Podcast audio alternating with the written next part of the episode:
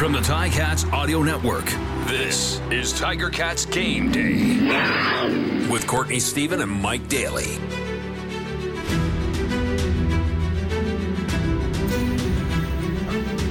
Welcome back to another edition of Tiger Cats Game Day on the Tiger Ticats Audio Network. I'm Courtney Stephen. I am joined by my esteemed colleague, the Mike Makes Plays Daily. Mike, how you feeling today, man? It's game day. Ticats are going out of town, scratching, clawing, fighting, trying to find a way to get that first win. What What's your take on this one heading into week three?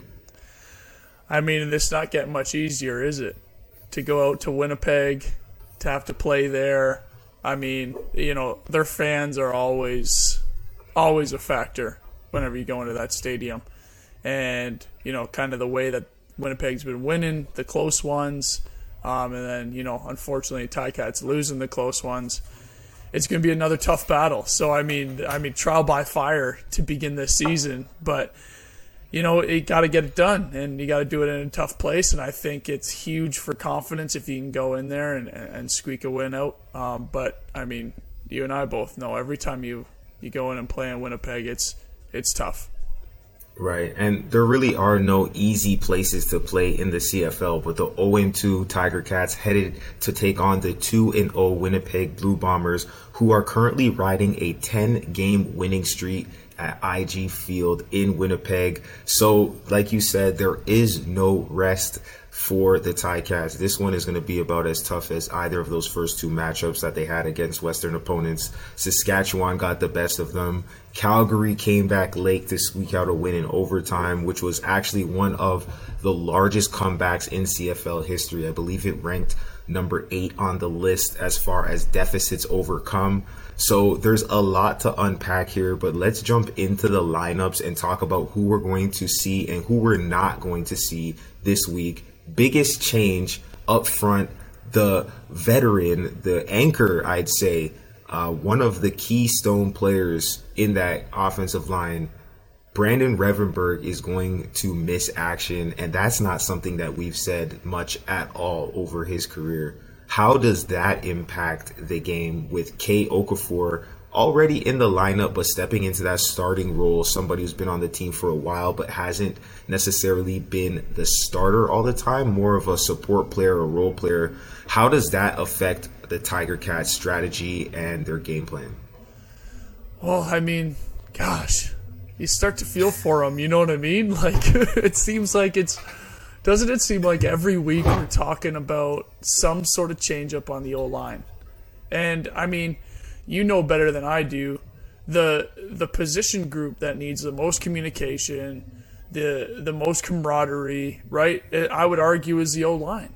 Uh, the amount of the amount of passing that goes on with the twists, the amount of having to understand who you're playing with beside you, that's huge. That's why you see these O linemen play for you know eight, nine, ten plus years because once you've got it down, it, it almost makes it easier. But my gosh, to go in with a new lineup three weeks in a row and, and just trying to learn the people beside you, it's, it's tough. But yeah, to have Rev out, that's huge. I mean, it's hard to replace a guy that can play like that. I mean, he, you know, he commands the run game. It, it, you just, if you're struggling a little bit, you say, hey, you know what we're to do? We're to run right behind Rev. He's to move somebody out of the way we'll get at least five, six off that. But to not have that, and you know, again, early, we talked about this before. Get some of these guys some playing experience, get them in there so that down the stretch we can use them. But to have Rev have to sit out, and like you said, it doesn't happen often. That's that's a huge blow, and and you know you can't really sugarcoat it. With Rev being yeah. out, it, it's going to be tough for that O line. Yeah, yeah, and definitely the O line. They were heeding the advice of Tiger Cats game day last week. I'm sure uh, they, I'm sure they really needed to lean on us, uh, as if they don't get paid to do this already. They did play very well up front last game. Actually, you know, much improved. The shift with uh, Travis Vornkahl moving into guard, uh, Jesse Gibbon playing center. Uh, I thought they played really well together. Tyrone Riley showing up in his first game as a Ticat and actually having a strong performance. Of course, Chris Van Zyl. So the offensive line has things that they can build off of. I thought the the quarterback was getting the ball out quickly. Somebody we'll talk about, I'm sure, at length in a little bit here. But starting up front, last week, the Ticats were really doing a great job of giving themselves an opportunity to make plays by just not giving up a ton of sacks like they had done in previous weeks. Of course, we then can talk about other aspects that are related to the offensive line, like the running game. Again, we're going to see Sean Thomas Erlington, an explosive player who is actually one of the uh, top receivers for yards after the catch in the CFL, believe it or not. As a running back, he's going to get the start at that tailback position. And then we're going to see uh, Steven Dunbar Jr., uh, Tim White, Papi White, David Ungerer III. We got Turnowski coming up off of the sixth game back into action, and Bralon Addison will be a game time decision. So this is one of the most balanced receiving corps. All of these guys have and can make plays, and I think you're going to need to see all of them show up for all four quarters. Last week, Dane Evans was connecting with a ton of guys. Tim White, especially, who was having a career day with the most targets that he's ever seen.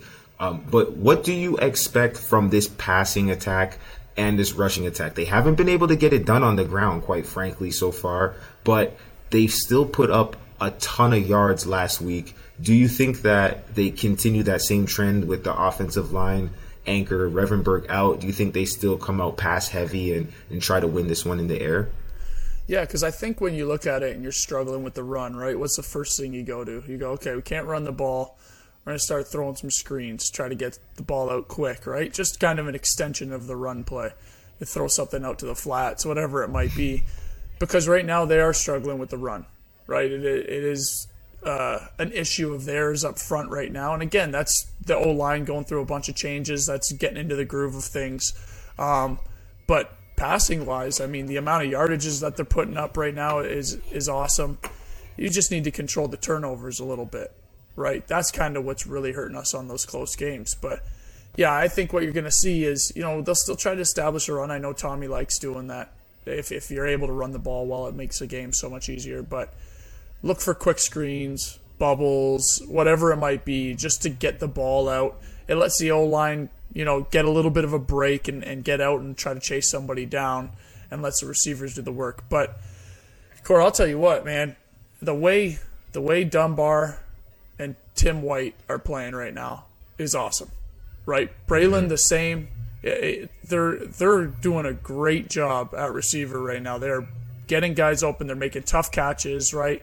You saw Dunbar hit somebody with a slant and go in, in Calgary, and that looked about as clean as it could be.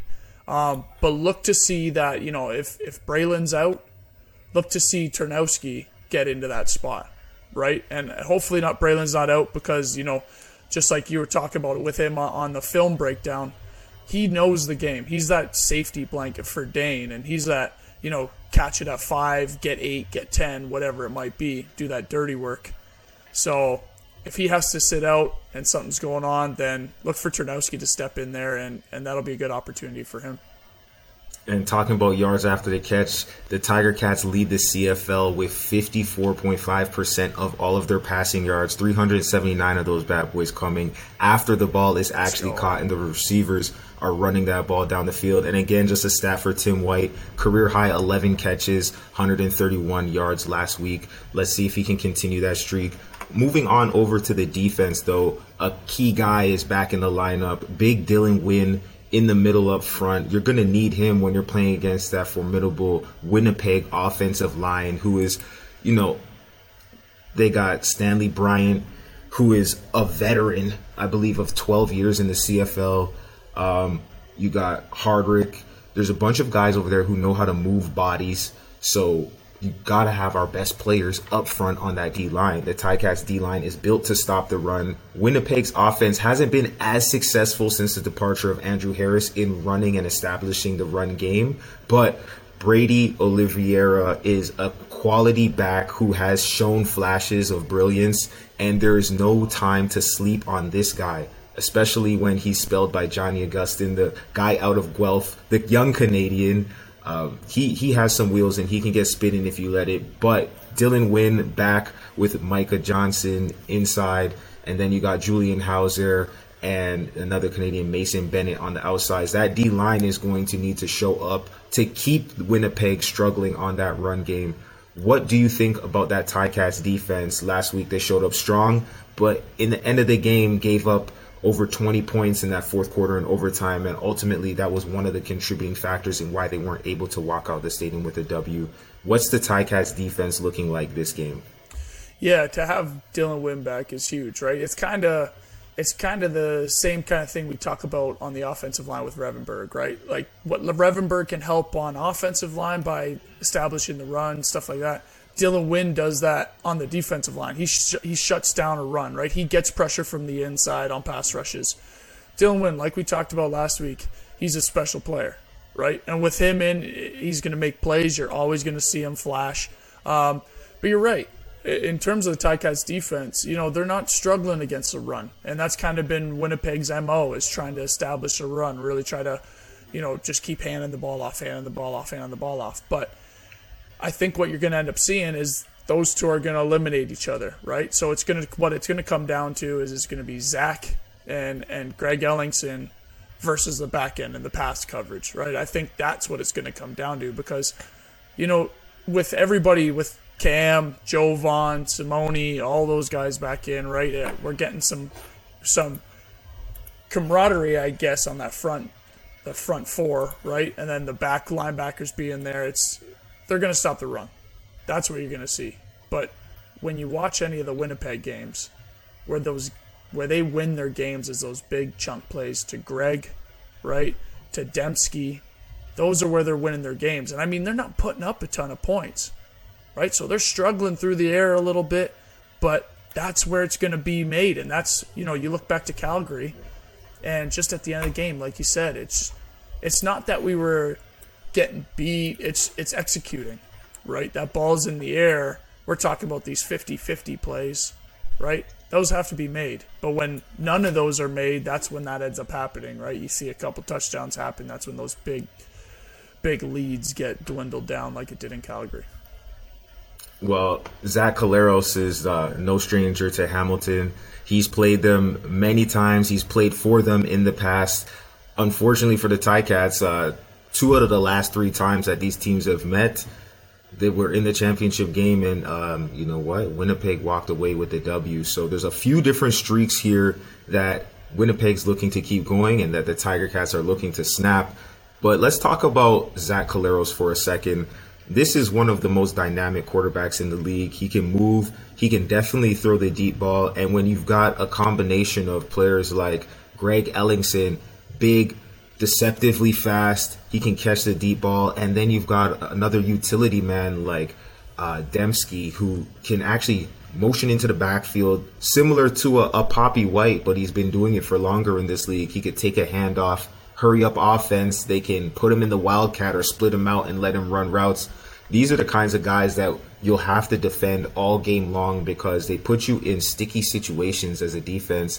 Let's talk about how the Ticats back end actually is going to line up and play those people. We have uh, Richard Leonard who plays in the field slot position. He plays halfback to the side where you might find Greg Ellingson is that potentially a matchup that you think Zach is is licking his chops at? Richard Leonard being five nine uh, DB going up against a Greg Ellingson who is, you know, maybe six three, six six two and a half, six three. Is that a mismatch that quote unquote the uh, Winnipeg offense might be looking to exploit? Yeah, and I think when you look at Winnipeg, where they make a lot of their chunk plays on is when Zach senses any pressure right? And you'll see it. What Zach's good at, and he's been around the league long enough, is he senses pressure.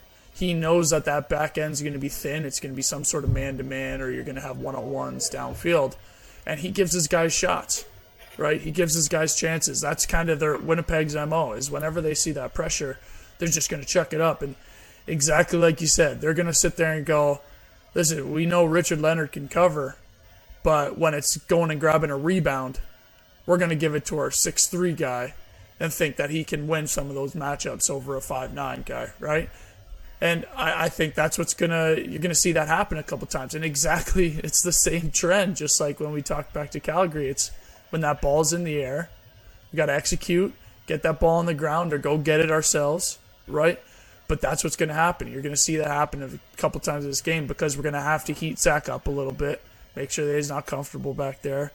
But if we don't disguise it and you know people aren't moving around, then you're just going to see him chuck it up and, and give Greg, give some of those taller receivers a shot to go up and get it. Speaking of heating it up, uh, the CFL leading tackler Winston Rose will not be playing for Winnipeg, but they got a guy in the middle who's pretty good at making a few tackles. Adam Bighill, who's no stranger to the backfield. He's going to put pressure on the quarterback. He's the commander of that defense. He's going to get everybody lined up. He's actually one of the key players for me to watch. And then behind him, you've got Malcolm Thompson, the young Laurier grad, who is a a playmaker who hasn't necessarily had too many chances to show what he can do in this league. He's had a few injuries now and then, but if you saw his plays in college, this was a guy who was pretty exciting, a sleeper among some very, very good DBs in the backfield, rounding it out for Winnipeg. Houston and Nichols, a couple of sophomores in the boundary, and then you've got Taylor and Tyquan Glass, who is actually rocking the old two-two. But he's he's an exciting player to watch. He has a nose for the ball. I think this will be a a great matchup for that balanced offensive attack that we talked about earlier for the Tiger Cats. Now, let's talk about a few specific matchups. Um, I'm looking at Adam Bighill, and I'm thinking, you know, this guy's a veteran. He's done it at the highest level for a very long time long career in BC, comes out to Winnipeg, does it all over again. He's a champion. He's a leader. He gets sacks. He drops in coverage. He runs sideline to sideline. This guy's like the Terminator. Okay. Who is he really playing the game against? My my, I think my inclination is that this one is really going to come down to Adam Bighill versus Dane Evans mm. because they're trying to outwit each other it's not necessarily about the arm strength or the side to side speed that Bighill has. I think it's about getting their unit, the defense for Winnipeg and the offense for the Ticats, to be clicking on all cylinders, to be one step ahead of that opponent, to identify the blitz, to see the coverage, or to confuse that offensive line and try to break protection so they can get a sack. I think it's really going to come down to Dane versus Bighill who is going to be one step ahead of the other and giving their team an advantage because, hey, Dane's coming off one of his best games of his career. Outside the turnovers, let's take those away for a second. Let's talk about it. 425 yards passing. Yeah. Whenever you go over 400 yards in the air, you had to be doing something right. They were getting the ball out of his hands, receivers were catching and running with it. Matter of fact, 36 completions is one away from tying the franchise record for the Ticats. So a lot has been said about what he needs to stop doing, but what he needs to continue doing is identifying the D, getting the ball out, and giving his guys a chance to make plays. One key matchup that I'm paying very close attention to is Dane Evans versus Adam Bighill. What are your thoughts on that one?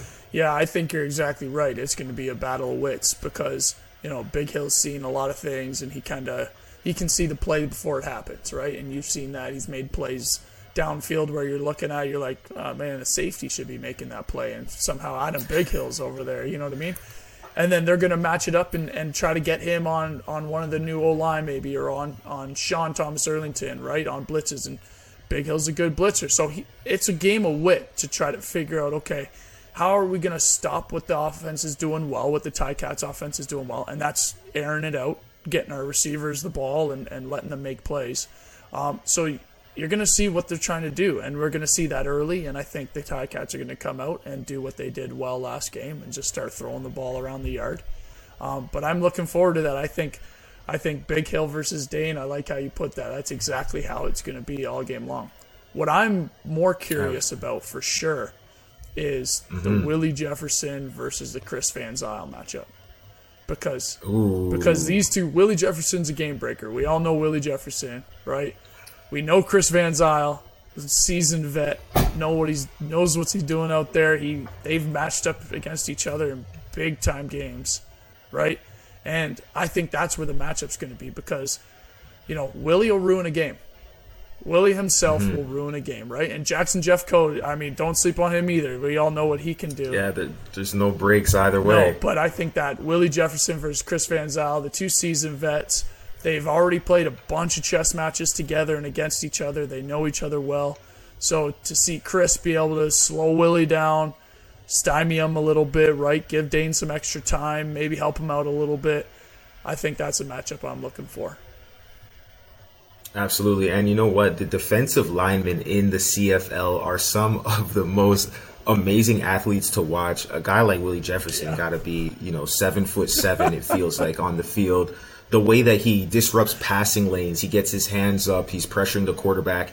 If he's able to create turnovers, that is going to be tough to overcome because eight out of the nine teams that have won up to this point in the CFL season have won the turnover battle. The only team that has won a game and lost a turnover battle was Toronto. So I'm not sure that's a stat that you necessarily want to try and go against the grain. It's better to just try and not turn the ball over and keep it alive. But those are some guys, the defensive ends. They're one of the key playmakers in the defense and you know what? That's what the Ticats have almost been lacking a little bit is they've been getting pressure, they've been stopping the run, they've been having the quarterback flushed out of the pocket to change the trajectory of those passes and they're making it more challenging, but they're not getting the quarterback on the ground. So, if that defensive line for the Ticats can replicate or even steal some of those kind of plays where they put the quarterback on the ground, hey, that would be a big advantage. Here's another stat for you first downs this year, the league average 7.1 yards.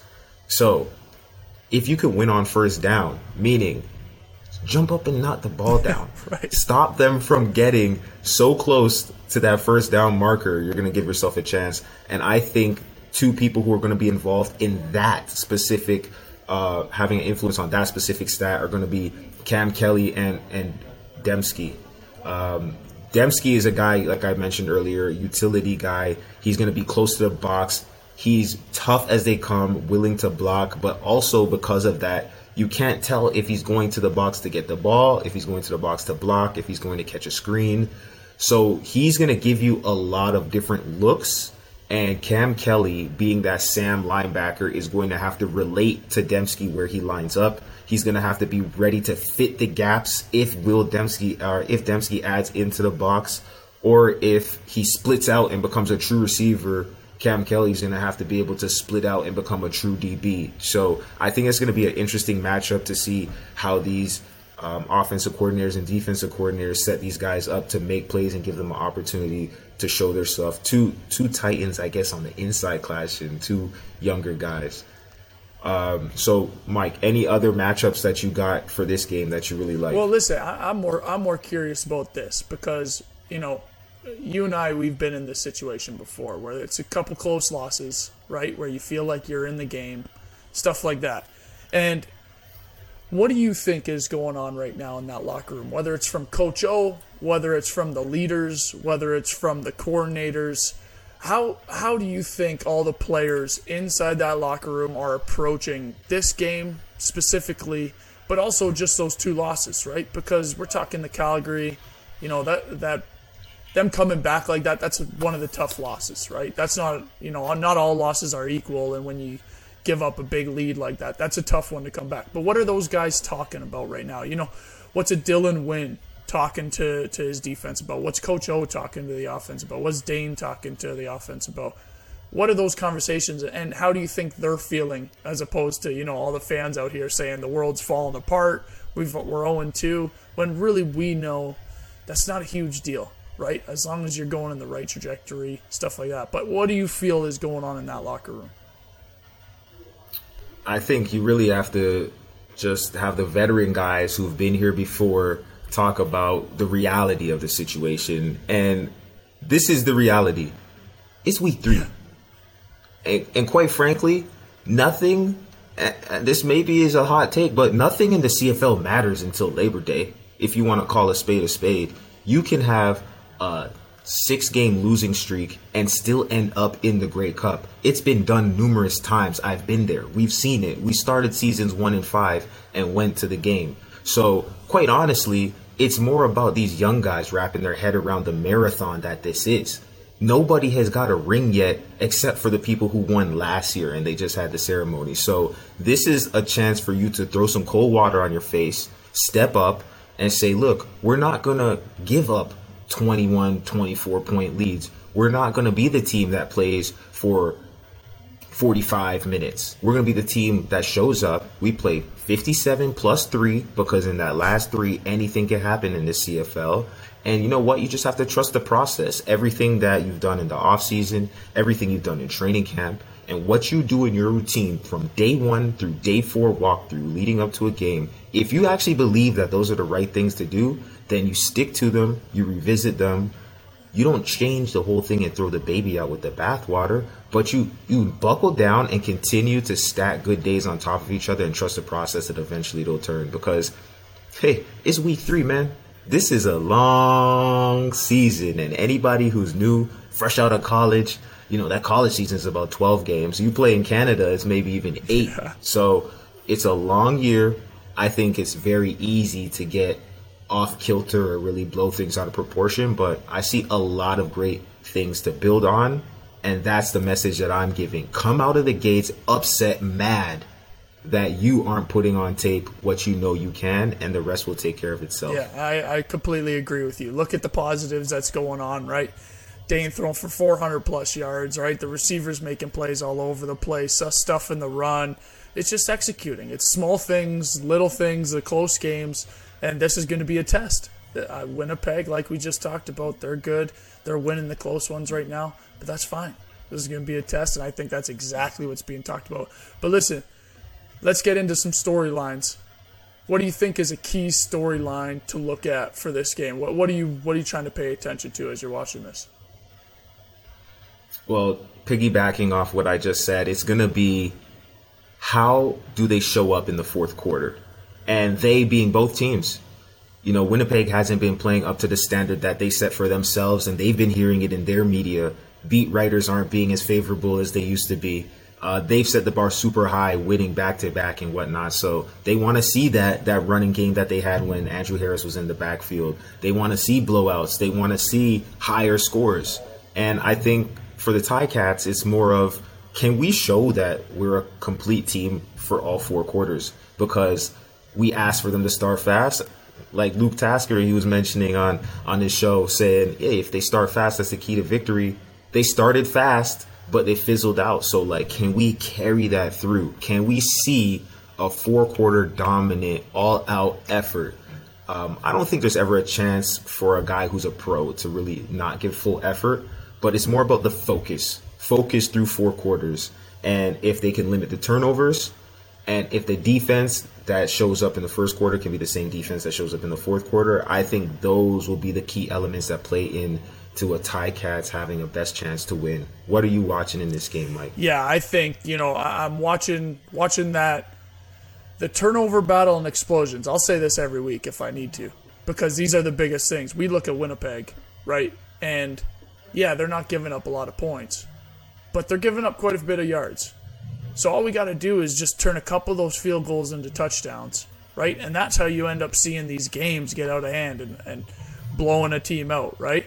And then for Winnipeg on their end, I'm going to see what they're going to be trying to do to give up less yards, right? What are they changing? What are they trying to what are they trying to attack with the Ticats? Are they going to bring a lot of pressure and say, "Hey, we're going to try to get that that new old line for the third week in a row. We're going to try to confuse them."